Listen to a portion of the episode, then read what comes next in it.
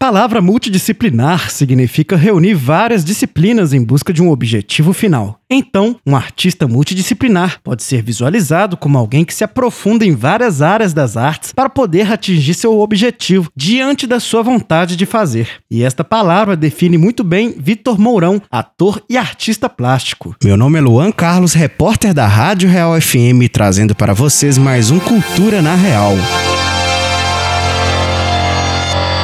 Vitor Mourão é natural de Linhares, em Espírito Santo, mas já mora em Ouro Preto há mais de 10 anos, no distrito de Lavras Novas. Artista plástico e ator, Vitor sempre teve contato com o mundo das artes, vide sua gama de obras. Primeira experiência de Vitor com as artes plásticas foi no papel. Quando criança, Vitor e seu primo gostavam muito de desenhar e competiam entre si para saber quem desenhava melhor. O primo de Vitor sempre desenhava carros, enquanto Vitor desenhava paisagens e outras coisas. Vitor também fazia brinquedos de objetos reciclados. Aos 11 anos de idade, Vitor fez um curso de modelagem em argila, qual foi seminal para sua arte hoje. Primeira experiência em palco de Vitor foi no Espírito Santo, em Vitória, no Centro de Referência à Juventude. A partir daí, por conta própria, ele pesquisava vídeos e referências e apresentava encenações na escola para alegrar o dia de seus amigos. O fazer artístico de Vitor envolve sua vontade de experimentar e sua busca de impressionar. Suas inspirações estão na natureza, como paisagem e as cores dos animais. Mas se falando de artistas que o inspiram, uma das maiores inspirações de Vitor é a Lady Gaga, cantora e compositora estadunidense. A expectativa de Vitor é que as pessoas sejam afetadas pelas emoções que ele tenta dizer, o que contemple as suas obras de arte. Vitor nos fala mais sobre as suas obras e performances. Os trabalhos que eu já realizei, você pode visualizar todos eles no Instagram, nas minhas duas redes sociais, tanto o da drag, no arroba vitória.monroe, quanto o arroba vitor.mourãoOH, que é onde você vai conferir minhas pinturas, esculturas, trabalhos de caracterização também. E aí lá no meu Instagram você pode conferir o trabalho do figurino do Bafomé, que é um ser místico, assim, né, da mitologia, eu achava que ele chamava um pouco atenção em relação à sexualidade, por ele ter seios, por ele amamentar, mas ele também tem o órgão reprodutor masculino. E aí eu misturei uma coisa na outra e fiz esse primeiro figurino. O segundo figurino foi o figurino da igreja, cujo eu queria fazer algumas críticas, né? A história